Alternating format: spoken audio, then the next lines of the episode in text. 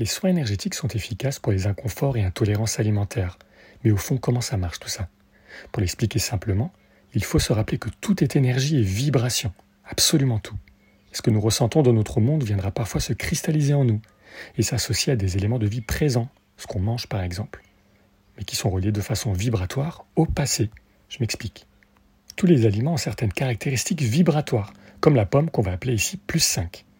Et si la pomme est rejetée par le corps, c'est qu'elle vient mettre en lumière un blocage moins 5, relié à une expérience passée plus ou moins traumatisante. Une expérience qui aurait dû être douce, sucrée comme une pomme, donc plus 5, mais qui s'est avérée totalement le contraire, moins 5, et que l'inconscient vient mettre en lumière dans le présent, à travers le corps. Le sentiment d'abandon, de rejet, de colère ou de peur vécue dans la petite enfance font partie des facteurs passés déclencheurs. Des émotions donc cristallisées qui datent parfois de quand on était encore dans le ventre de notre mère, si c'est pas avant. Alors c'est pas une généralité, mais c'est le cas de figure que j'ai perçu le plus souvent. Et après un soin, les résultats sont souvent très positifs, autant pour les adultes que pour les enfants. On a donc bien mis en lumière et débloqué la problématique inconsciente.